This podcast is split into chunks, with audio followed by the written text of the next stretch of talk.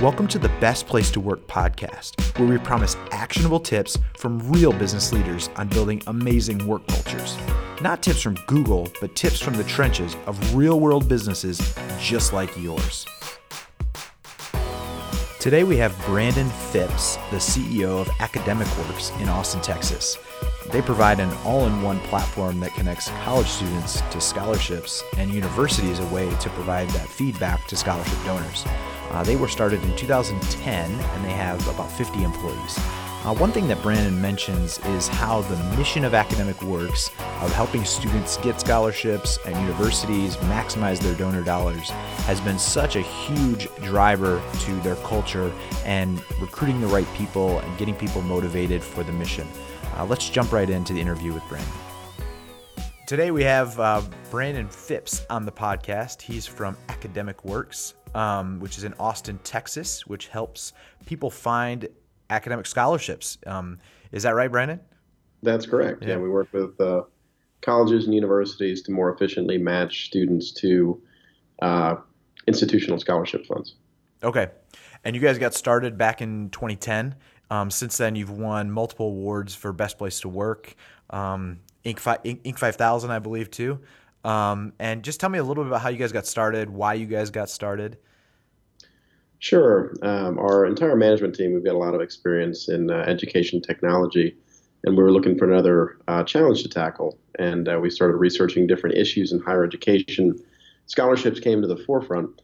Uh, we found that there was a lot of institutions out there where uh, they had multiple, some hundreds, sometimes even thousands of scholarship funds, uh, all with different application criteria, different application processes. Uh, it was very confusing for students, and as a result, a lot of institutions weren't fully utilizing all of the scholarship aid that they had available to them. So we set out in 2010 uh, to build a solution specifically for uh, institutions of higher education and large foundations. Went live with our first few clients in 2011 and uh, we've been blown and going ever since. We work with about 525 uh, different uh, clients around the country and provide a system that uh, imports data from their campus student record system, matches that with the student scholarship application, and automatically applies them to everything they're eligible for. So we simplify the process for students. Uh, we help the institutions improve their uh, scholarship fund utilization, and then also collect thank you letters from the students that can be shared either online uh, or via print with the uh, with the donors that are sponsoring the awards. Oh, that's very cool. I didn't realize that feedback loop, which is really yeah, cool. that feedback loop is there, and it really helps drive the the cycle of giving for the donors. So uh, one of the fortunate things about the industry and the market that we serve is for prospective employees, it's very very easy for them to get behind the mission. Uh, everybody uh, at our company just about went to college. Most of them didn't realize when they were in college that there was all this uh, financial aid available to them, and they just never applied for it. So, making that process much more transparent for the institutions that we serve, uh, simplifying it, especially for those first generation college students that don't have a parent or a guide to take them through that application process. Yeah, that no, definitely. I, I, mean, that was one of the things that um, you know the, the, employee feedback that you guys have, like on Glassdoor and and those areas. It's like that's one thing that people identify with is the mission. You know, they they're excited about it. They're generally motivated by it. Um, tell me about along those lines. Tell me about the initial growth of the company and attracting the initial people and getting traction around that mission and how you guys got initial sales and all of that. Sure. Uh, a lot of it just revolved around doing very explicit research uh, in the higher education institutions. Uh, so we did over 200 interviews with colleges, universities, and foundations around the country to identify what their challenges were uh, that they faced as it related to scholarship management. And a lot of those early folks that we talked with wound up becoming some of our initial customers. They had such deep burning pain. A few of them were in the process of building an in-house system that they threw away when they realized that there was a vendor that could provide something uh, more commercialized and off the shelf, and that they would have input into the development and engineering process. So the uh, uh, co-founders, we all worked actively in the business during that market research phase. And as you know, when you're very, very small, time four or five people, you're doing a little bit of everything. Uh, you know, sales, marketing, uh, customer relations, up until the first 30 or 40 clients. And we were fortunate enough to uh, have a pretty good Rolodex from prior companies that we'd worked with to get our first uh, core set of employees uh, from other local uh, companies that we worked with in the past. So they already understood the industry, they understood the business. One of the fundamental parts of what we do is uh, we provide a, a, product, a software as a service to the clients that we work with, but uh, it's these clients are initiating change within institutions of higher ed and, and foundations. Um, those institutions uh, have been doing the same thing the same way for many, many years now. Uh, so we really do everything we possibly can to support those agents of change. Uh, we have a very big client services component that serves as a um, referral base for our customers. Uh, where when you ask a client why they love Academic Works, a lot of it relates back to the service we provide. And uh, one of our core tenets, one of our core values, is uh, being obsessed with the customer experience and that goes every uh, everywhere from the client services group, the folks that implement new clients, our sales uh, team going out and doing outreach with existing customers when they're on the road. Even our engineers go out and visit with customers face to face, see how they're interacting with the solution, and that's allowed us uh, really to have a very strong customer focus across the company uh, that, that most people find very attractive.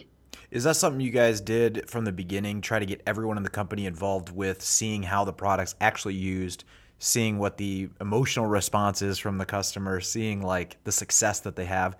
Did you guys know that going in, like day one, you wanted to have everyone touching that or being involved in that? Yeah, we want to have everyone touching that experience. So we're fortunate in being a small company. We're about 47 employees, very flat organizational structure. I still take calls from clients on a regular basis, do customer visits, as does the president and general counsel, who's my business partner. Uh, if the phone rings, uh, it doesn't matter who it is, they're gonna they're gonna pick up the phone and try as best as possible to address any issues that crop up. Because in higher education uh, and nonprofits, uh, it's not a situation where you've got a Coke and Pepsi or a FedEx and UPS. When something works, they want to tell their peers, uh, and that's really helped drive our success and and made our uh, sales process probably a lot less expensive would be uh, in a different type of market uh, because customers are willing to share their stories and success with their peers. Right. So yeah. that uh, that kind of core tenet, that core value of um, being obsessed with the customer experience is really really important to us uh, across the company because it's what drives our our growth. Yeah, no, that and that was one of my questions is how do you get people behind that mission? You know, because that was a, a reoccurring theme, and a lot of what your employees said is that they identify with the mission. But it sounds mm-hmm. like that's your core, you know, tactic, if you will, to get people behind that mission is to see it actually play out. Um, how do you do? I know another um, thing that people struggle with, um, at least as startups, is is goal setting and alignment with different employees. You know, especially as you're growing from zero to now 47. Mm-hmm. Um, tell me about that process and how you guys how that's changed maybe through since 2010 to to now. Um, a couple of years ago, we actually implemented a framework. Um, we use what's called EOS, uh, and it basically uh, helps the entire company get on the same page where we're all rowing in the same direction. Uh, so with EOS, we've got a lot, lot of different uh, reporting infrastructure uh, that occurs all the way down from you know employee level up through the executive team uh, with key metrics, key numbers that we're all held accountable to, that we're all watching very closely. Uh, we do a weekly uh, newsletter to the entire company that includes, uh, you know, what's happening around the company, uh, comments and feedback from existing customers, what's engineering doing this week, what are their goals, uh, what are the big accomplishments from sales, what customers went live last week, to keep everybody on the same page. We also do quarterly updates where we share a lot of information that at other companies I've worked for, they simply don't feel comfortable sharing. But for us, mm-hmm. we feel it's uh, really pivotal for us to provide as much information to the entire team as possible. So we share details on strategy, uh, full financial disclosure on how we did that quarter. Everybody, every department puts up their quarterly goals, and then we go back through department by department each quarter and say, how do we do against those goals? So nothing gets lost in the shuffle. We try and set them high. Sometimes we make them, uh, sometimes we don't. But if we don't, there's a reason, then we're all accountable uh, to each other for those goals. Great.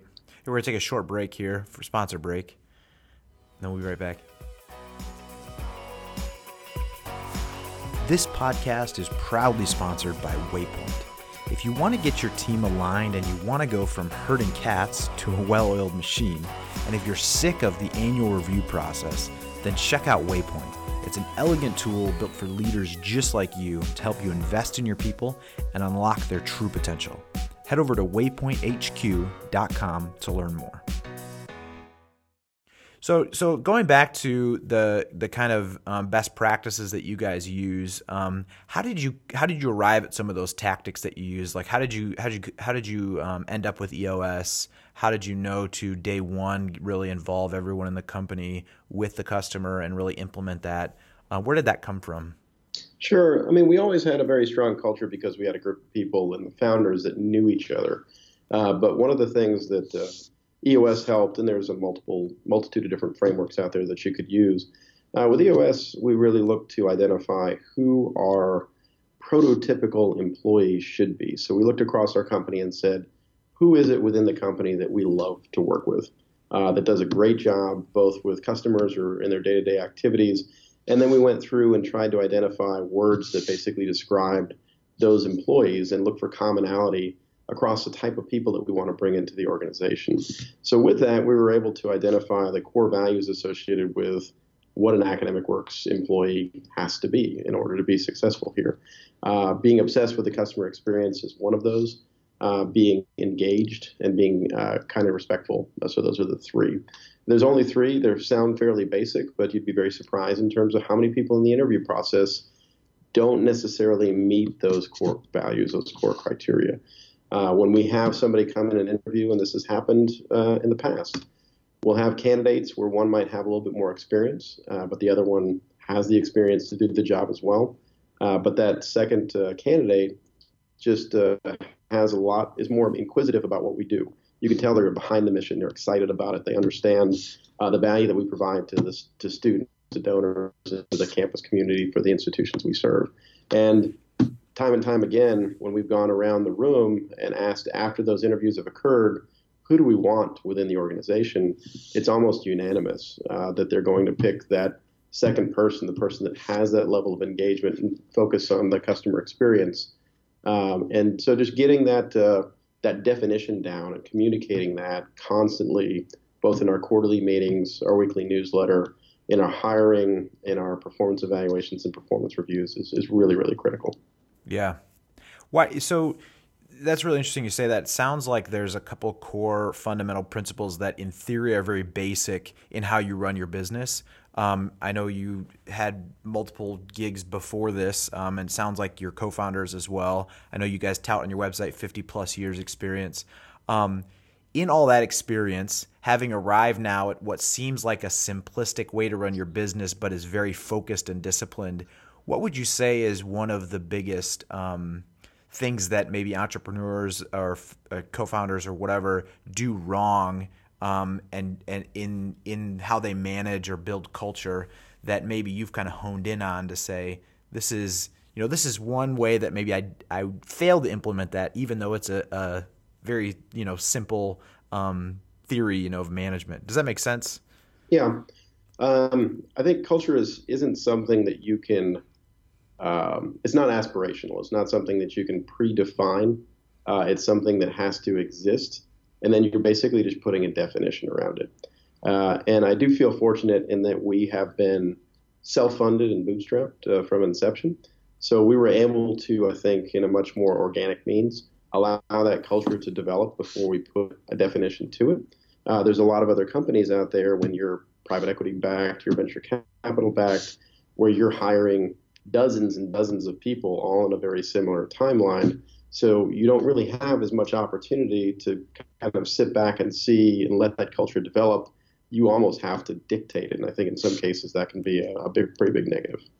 Yeah, so it's almost hire slow and and do these intentional things and let it develop. Don't try to force it almost. The business has been very deliberate in terms of our growth. Uh, we don't have to go out and hire dozens of people.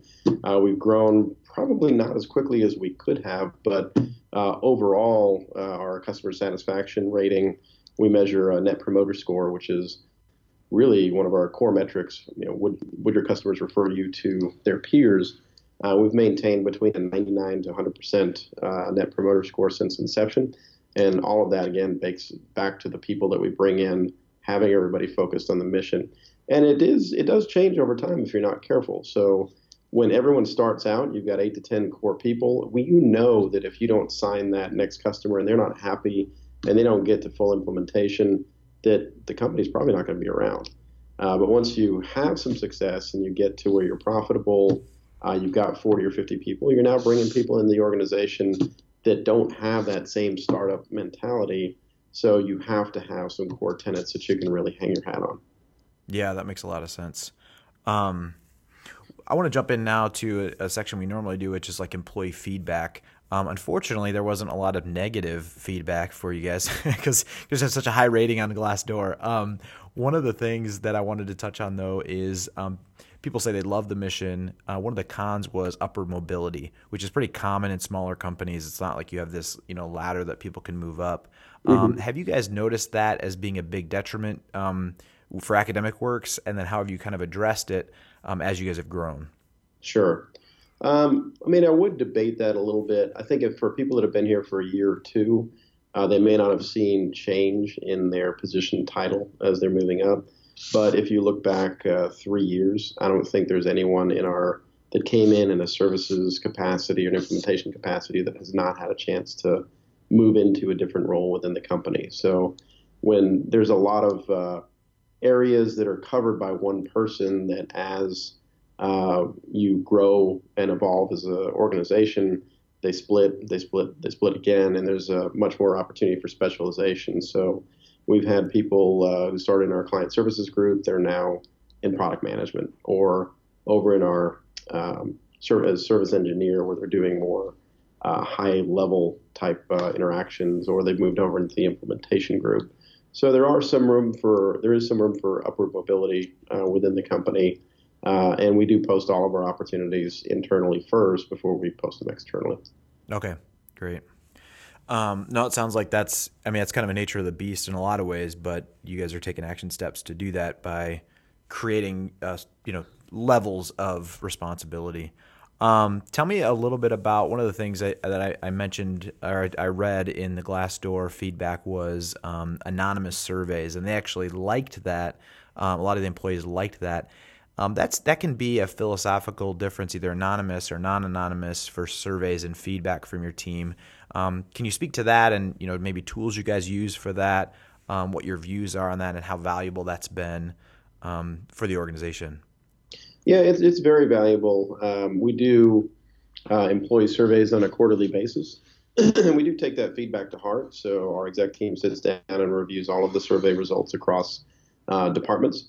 Um, and we're looking at you know what benefits do we offer as a small company when we started out there was very limited benefit pool that we could draw from and we now have probably benefits that are in compensation that's competitive or maybe even above a lot of the other companies uh, in the area and as we're adding those benefits in we get a lot of feedback on the employee survey um, i don't think there's anything when we see it in the employee survey that's shocking to us uh, we as a startup you know cash was king uh, we were in you know B class office space.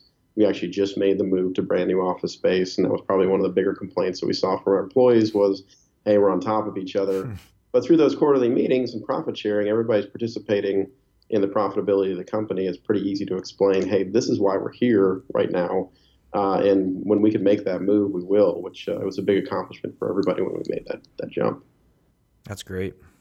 Um, goes back again to your transparency. Um, you know mindset of really involving everyone so they know the why not only on the mission but then the operational side of the business which is i think really really good um, and, I, and, I, do think uh, you know one thing that's come up previously um, in terms of our business and culture there's a lot of companies that uh, try to you know what what price can you put on a great culture what price you know what what is the return on investment for investing in your culture uh, and investing in uh, your your services aspect? And for us, it actually is pretty easy to to measure. We're a software as a service company. It's a subscription based service. Clients can turn us off pretty much anytime they would like. Uh, we have a 99% customer retention rate. Um, we're releasing new products that customers adopt, largely based on trust uh, that we've built up over the years. Uh, so it's fairly easy for us to measure and look at that net promoter score and see that 100%, see how it ties into customer success and the growth of the company, and tie all of that back to, like I said, the core values and the culture of the company. Yeah, definitely. Um, Brandon, what is one thing that you would do differently um, going back to 2010 um, knowing what you know now, six years in, um, when you started the company? Um, that that framework that we put in place uh, that basically uh, helps us determine what are we going to measure on any given quarter, uh, how are we going to organize our um, metrics of success. Uh, that's something we probably would have implemented sooner. I don't think it would have been appropriate to do straight out of the gate because a lot of it does have to do with definition of culture, uh, but certainly something we could have done a couple of years prior that definitely would have helped uh, accelerate and eliminated some of the pain points we had along the way. Yeah. What do you hope for the future for Academic Works? Uh, we're going to continue to release uh, value-added products to the customer base that we serve. Um, our purpose is uh, solving complex problems that matter. Uh, so, looking for other areas within higher education where there's a complex problem that hasn't been touched yet by technology. A lot of what we did early on what differentiated us from some of the other solutions that were in the market was tackled some big challenges around uh, data manipulation, uh, data management, being able to import millions and millions of student data records, compare them against hundreds of thousands of scholarship opportunities, and provide perfect matching across all of the customers that we serve. And there's a lot of other opportunities uh, in a cloud environment to serve the needs of higher education and be able to return back and automate some of these business processes uh, for the betterment of both the students and the donors and the campus. That's awesome. Hey, well, th- thanks so much for being on. I really appreciate it. No, thanks for taking the time. Appreciate it. Thanks so much for listening. If you found the show valuable, please give us some love on iTunes. But if there's any reason that you would rate us less than five stars, please let me know. Shoot me a note at mike at bestplacetoworkpodcast.com. Thanks.